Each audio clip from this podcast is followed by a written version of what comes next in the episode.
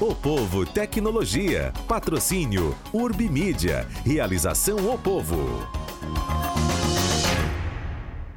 Olá, seja bem-vindo, seja bem-vinda. Você que acompanha os conteúdos do Povo Tecnologia. Estamos aqui cumprindo o nosso compromisso de estar ah, pertinho das 16 horas, todas as quartas-feiras, conversando sobre tecnologia de forma transversal. Por que é transversal? Porque hoje tecnologia é tudo: é alimentação, é comportamento, é expectativa de vida, saúde, é, negócio, muito negócio, enfim. Então, é, antes de apresentar nossos convidados, quero lembrar você que a gente tem conteúdos diários na CBN, todo dia de manhã e de tarde tem comentários na CBN, além de da coluna do Povo Tecnologia que você encontra facilmente lá no portal Povo e nossa costumeira live das 16 horas da quarta-feira. Hoje a gente vai conversar sobre algumas startups cearenses sobre modelo de negócio, enfim, sobre, sobre startup e seu, sua forma de funcionamento para você que está na luta, está na batalha aí de, de, de, querer montar a sua.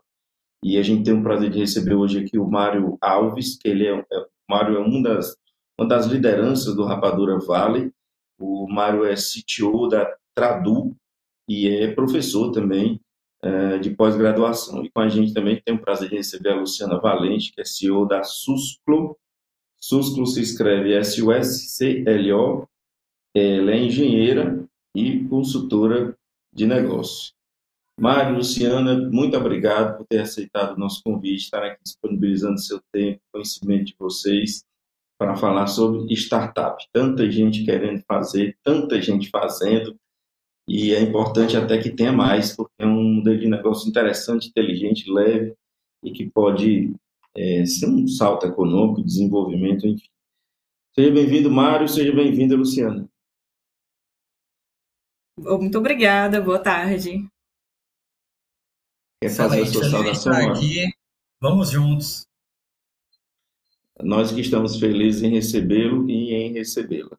Vamos aqui conversa, começar com a Luciana, que nós somos cavalheiros, e Luciana explicar aqui o que é o, o que é a SUSCLO e, particularmente, eu acho interessante, porque eu já dei uma mexida aqui, uma vasculhada, e, é, e segue aquela filosofia digital, né?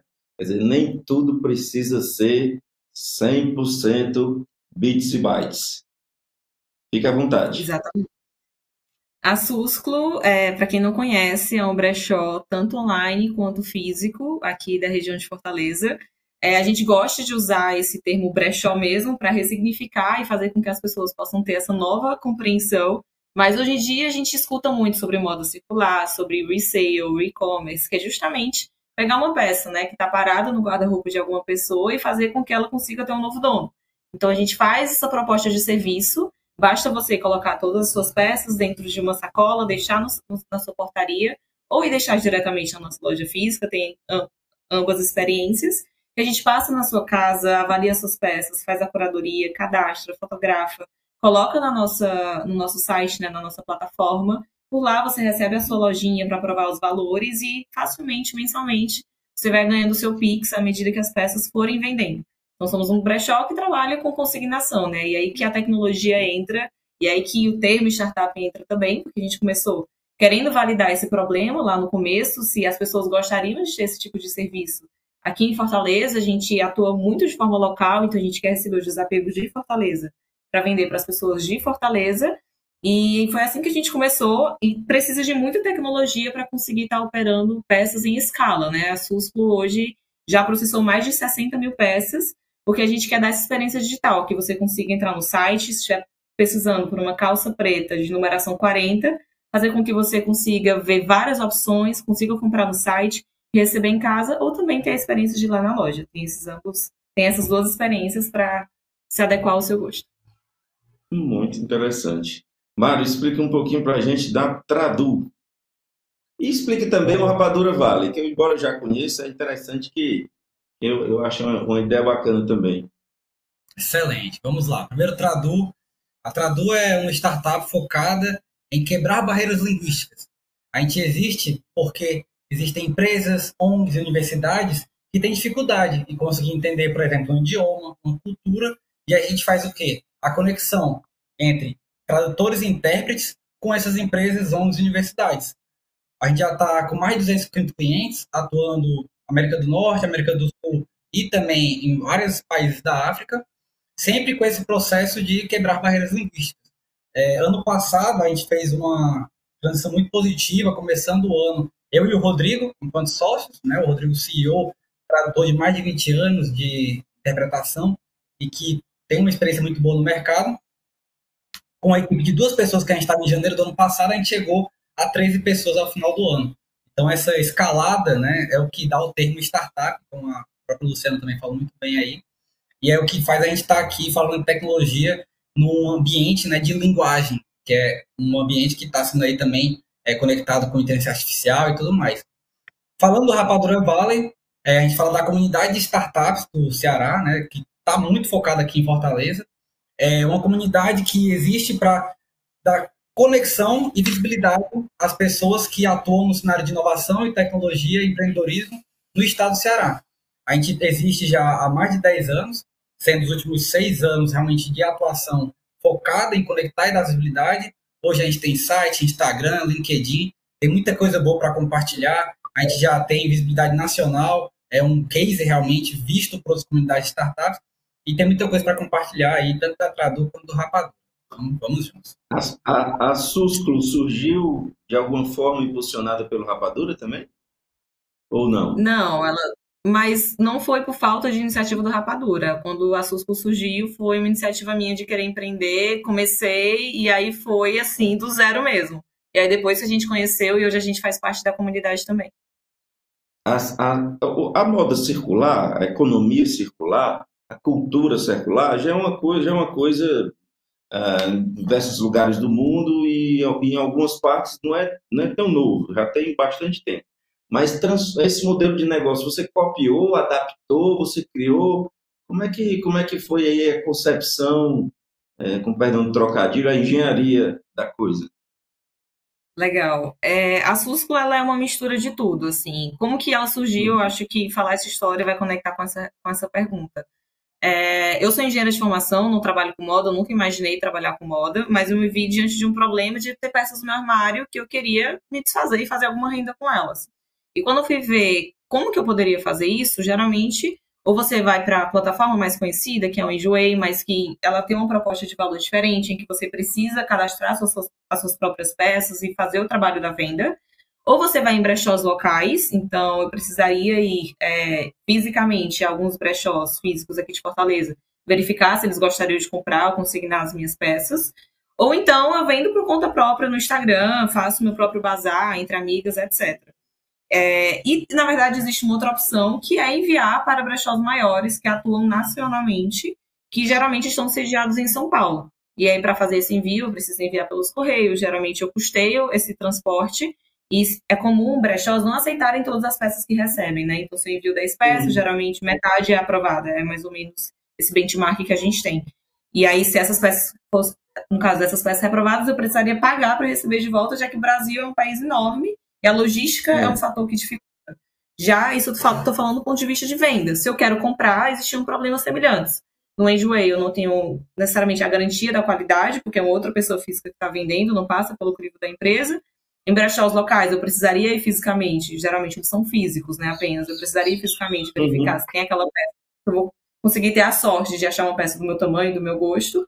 E se eu quero comprar dos maiores brechós que existem, que atuam nacionalmente em São Paulo, às vezes, uma peça que custa 70 reais, eu vou pagar 40 reais de frete, e aí já faz com que essa decisão seja mais difícil. E aí, diante disso, eu, caramba, eu vou, como que eu vou comprar né, uma roupa de segunda mão? Como que eu vou vender? Me vi sem opção. Então, a Susco, ela nasceu muito com essa proposta de aproveitar algo que é secular, que é o brechó, é a moda circular e a consignação, mas fazer com que ela seja muito bem adaptada para o ecossistema local. Então, fazer com que a pessoa que more dentro de Fortaleza tenha a experiência mais fácil possível de vender com a gente, que entra no nosso site, tem uma seção lá como vender, agenda sem precisar falar com ninguém, um dia para a gente poder uhum. passar na sua casa e coletar seus desapegos, depois recebe e-mail com aprovação dos preços, fica recebendo o Pix, pronto, não precisei ter interface humana, não precisei sair de casa, e que a experiência de ah, compra também seja muito fácil, né? Há quanto tempo está no tá, tá funcionamento a Susco? Quatro anos. Ela nasceu digital e Exatamente, ela nasceu digital e a loja física só tem um ano, então o nosso forte mesmo é o digital. É, então, pouquinho antes da pandemia, não foi isso? Um pouquinho antes Exatamente. da pandemia. Exatamente. Aí e a pandemia, pandemia e, e potencializou ou você teve vontade de desistir? potencializou demais, assim, a cada mês era 100% de crescimento, foi uma grande loucura, porque as pessoas estavam dentro de casa. Então, Uhum. elas passavam a olhar para todas aquelas roupas que tinham dentro do armário e passaram a se incomodar e quererem desapegar. E como a gente, na É. época, era também só digital, era tranquilo passar em casa, receber. A gente fez toda uma política de deixar essas peças em quarentena Uhum. um tempo antes de processar. E como tudo era digital também, era um passatempo para as pessoas estarem em casa, estarem comprando, para quando voltar as, Uhum. as condições normais poderiam usar. Então foi um potencializador, assim. E aí hoje a SUS vi. tem esse modelo de negócio, mas entendendo É. como funciona de forma local, hoje a nossa teoria da mudança como startup de impacto socioambiental é fazer com que outros brechós também se desenvolvam. Então a gente presta consultoria para outros brechós poderem vender tão bem Sim. localmente como a gente. E a gente também desenvolveu um sistema para que esses brechós possam usar e consigam trabalhar em escala localmente, Brasil afora. Essa é a nossa tese. O, o, a, a Tradu existe há quanto tempo, Mário? Tradu está fazendo três anos agora, em outubro desse ano. Entrou, começou em outubro de 2020. Durante a pandemia que você, que você fundou a Tradu. Sim, que o Rodrigo Por- iniciou a por Tradu. algum Desculpa, pode, pode dizer. Pode falar, pode falar. É, Não, a, a pergunta que eu ia fazer era o seguinte: eu queria, eu queria chegar na motivação, porque é, durante a pandemia, talvez um pouco depois, teve aquela coisa da, do excesso, do, do- do potencialização da, da digitalização e dos trabalhos para além de fronteiras. Eu queria saber se isso, de alguma forma, foi motivador da sua, é, da, da, da sua, da sua criação, né? Excelente, excelente. O, é interessante a conexão que existe entre a SUS e a Tradu, inclusive que, acredito que faz muito sentido no mercado de startups como um todo, é que as pessoas que fundam a startup são pessoas que sentem aquela dor na pele. São as pessoas que estão mais Sim. próximas do problema. Então a gente tem a Luciana, que, tinha que via o problema ali do brechó, que via essa questão da economia circular, sustentabilidade, e decidiu assim criar a SUSCO. Como a gente vê na Tradu, o caso do Rodrigo, que é o CEO, fundou a Tradu lá em 2020, que viu qual era o problema que ele viu. Ele olhou e falou: Olha, eu sou um intérprete há 20 anos, eu estou aqui com essa, com essa é, grande cartela de clientes que demandam muito de mim, que me pedem para fazer muita coisa, e o meu tempo já não é mais tão possibilitado de fazer esse tanto de serviço. Ele começou a divulgar, começou a chamar algumas pessoas para fazer junto com ele e percebeu: Poxa, existe uma demanda, existe uma oferta que não está conectada. Eu posso conectar isso de alguma forma. E a partir daí foi que surgiu a Tradu. Então, é, esse, esse processo que está acontecendo dentro da pandemia trouxe um facilitador, porque, como não estava tendo evento presencial, estava tendo muito evento online, começou a ter uma, um boom de demanda ainda maior para o Rodrigo, que facilitou haver mais conexões também para o pessoal que já estava sendo conectado. E aí a gente começou a fazer interpretação remota simultânea. Então existem plataformas como o Zoom e o Teams, que ele já tem um canal reservado específico para colocar um intérprete que ele ouve de um lado um, idioma e ele fala para outra pessoa que já está na outra tela e ela, a pessoa vai ouvir a sua voz e só vai ser escutada a voz da outra pessoa do outro lado. Então é, essas plataformas ajudaram muito também na expansão da Tradu e foi assim que a pandemia é, impactou o nosso negócio. É interessante que a Tradu e a Susto têm uma coisa que eu vejo em comum, que é fundamentalmente trabalhar com cultura e comportamento, né? É, a- a- talvez a, a Luciana tenha, tenha percebido preconceito. Você, se você, mercado de coisas usadas, digamos assim, é comportamento, é desprendimento e é uma nova cabeça que em alguns países já, já é bem mais avançado aqui, eu não consigo medir, ela com certeza saberá. No caso da tradução, também envolve comportamento que é principalmente a confiança.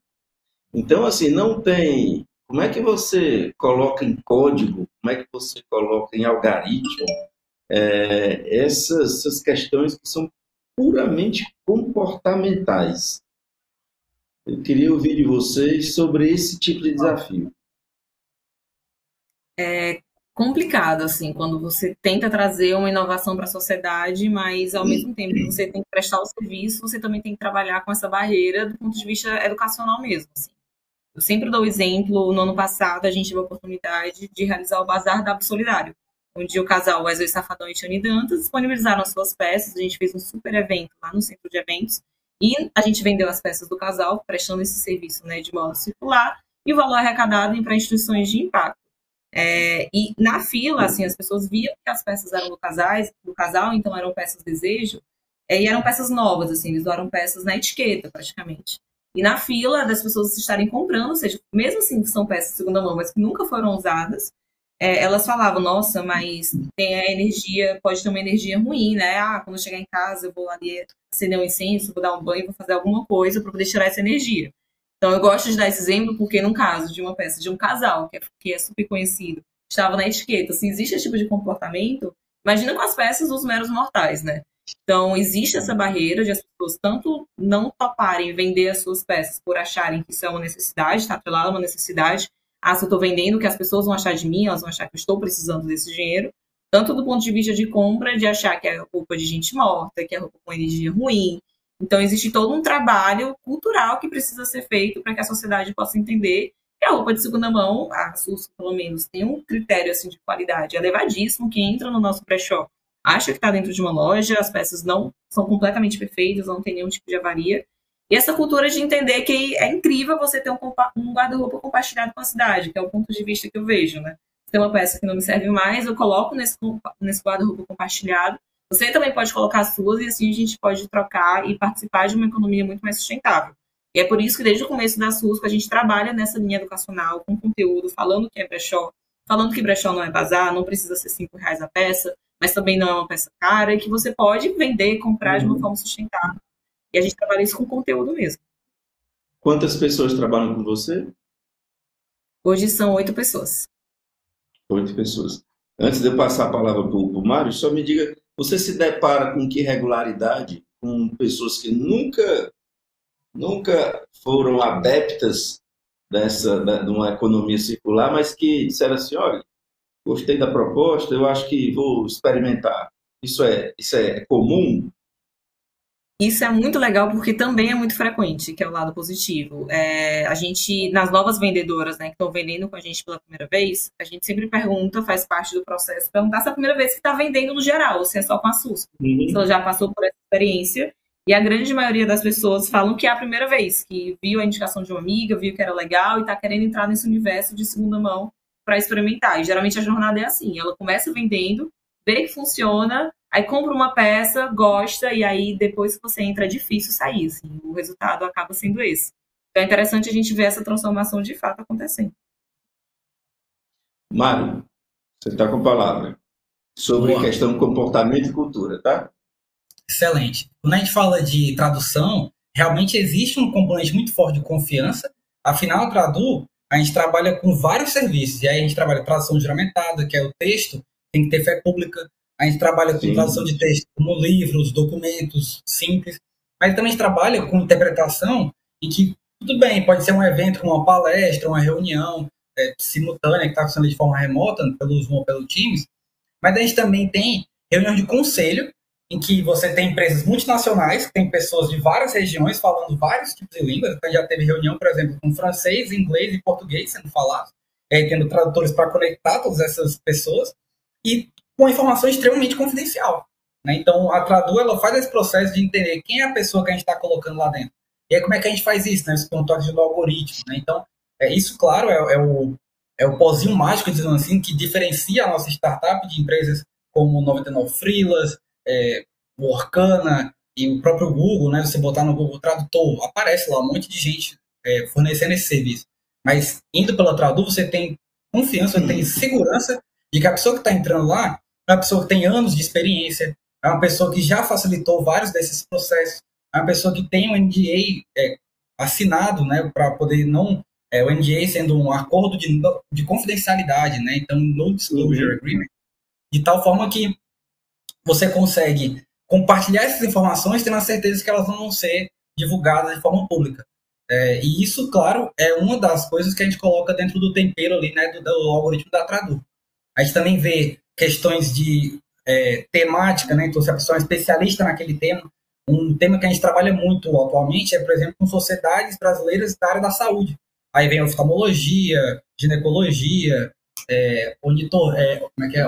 otorrinolaringologista. A gente trabalha com vários tipos de sociedades brasileiras da área da saúde e a gente busca tradutores que tenham especialidade nesse tema. Porque na hora que vem um termo que é muito técnico, para o tradutor conseguir fazer aquela, aquele jogo de cintura na, na hora, precisa já ter uma, uma, um costume, já entender que aquela palavra tem um significado diferente naquele ambiente, e a partir daí é que a gente consegue quebrar essas barreiras linguísticas de forma real.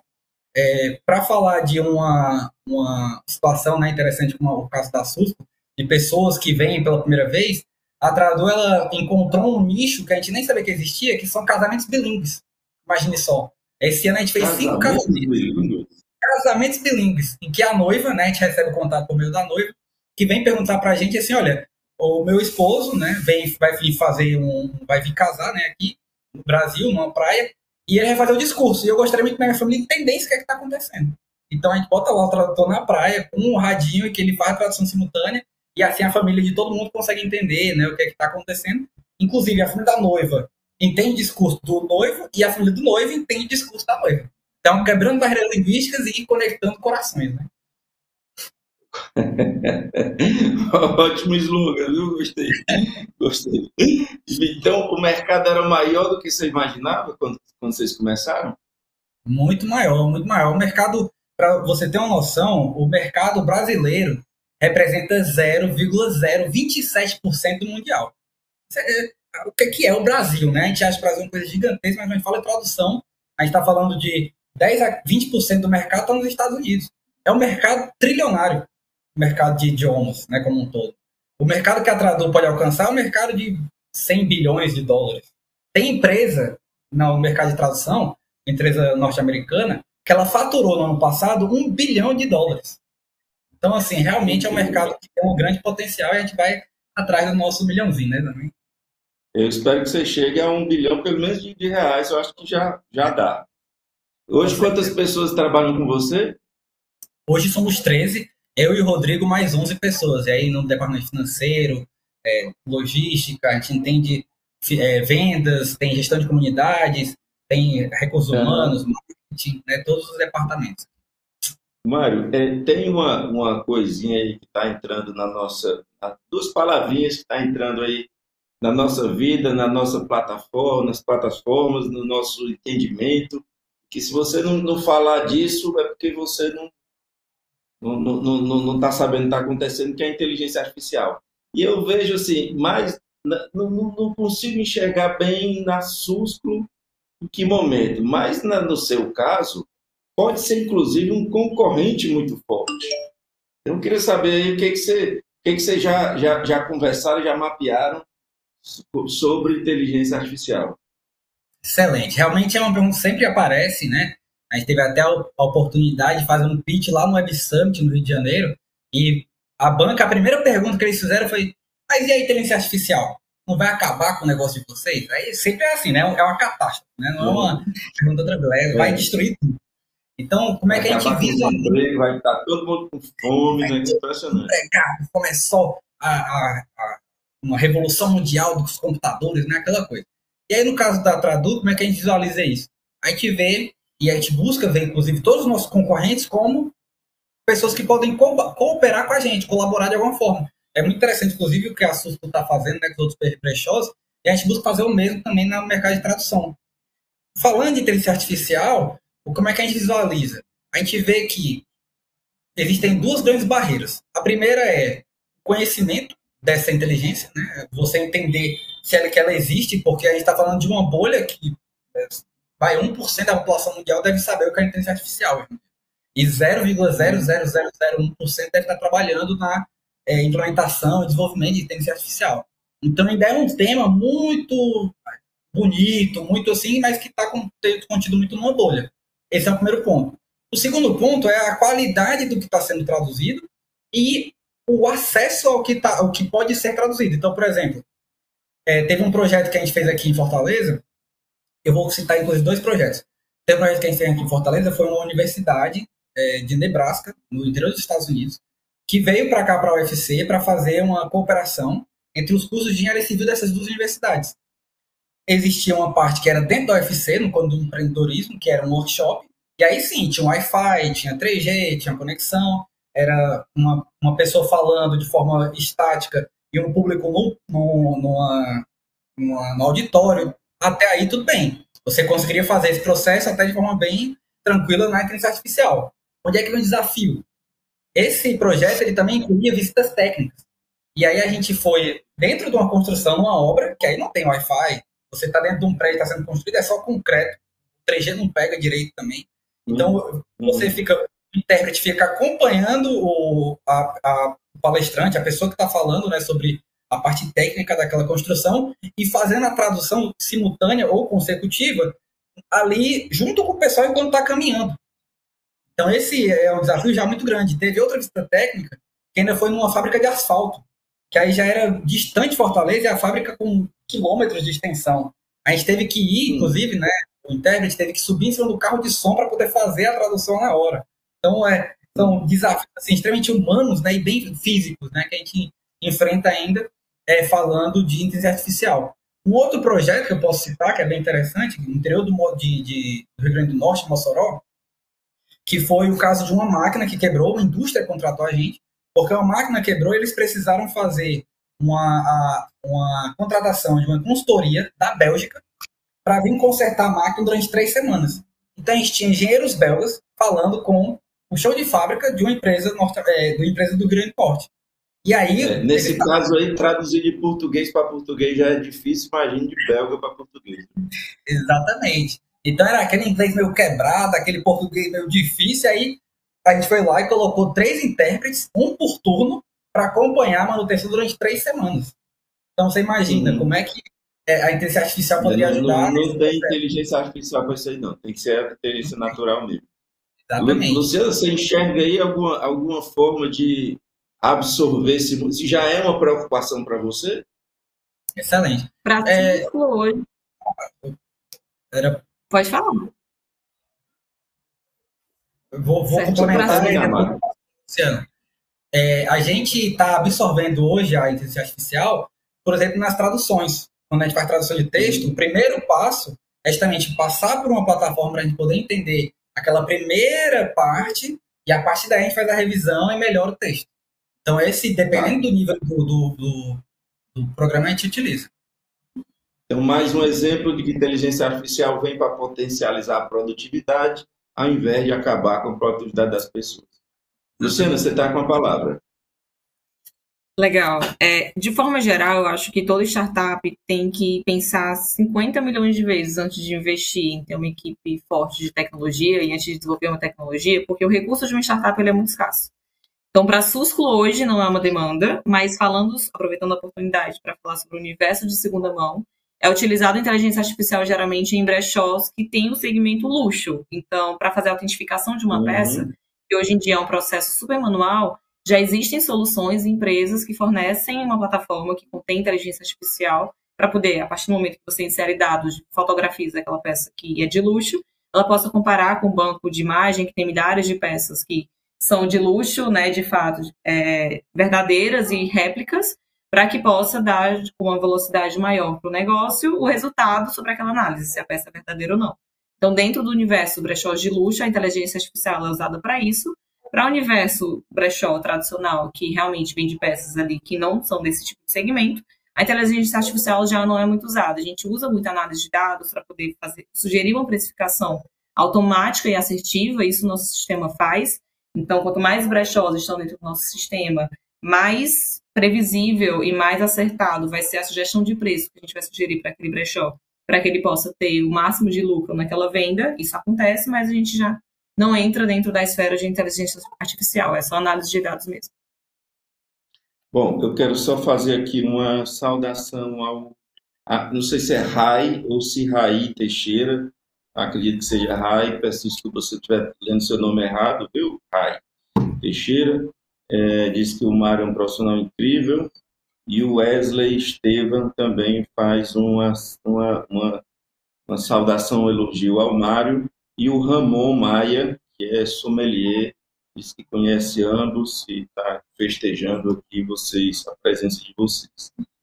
É, senhor, é, Mário, Luciana, a gente está com cerca de 30 e poucos minutos no ar, e para a gente se encaminhar para o final, eu queria fazer a seguinte pergunta.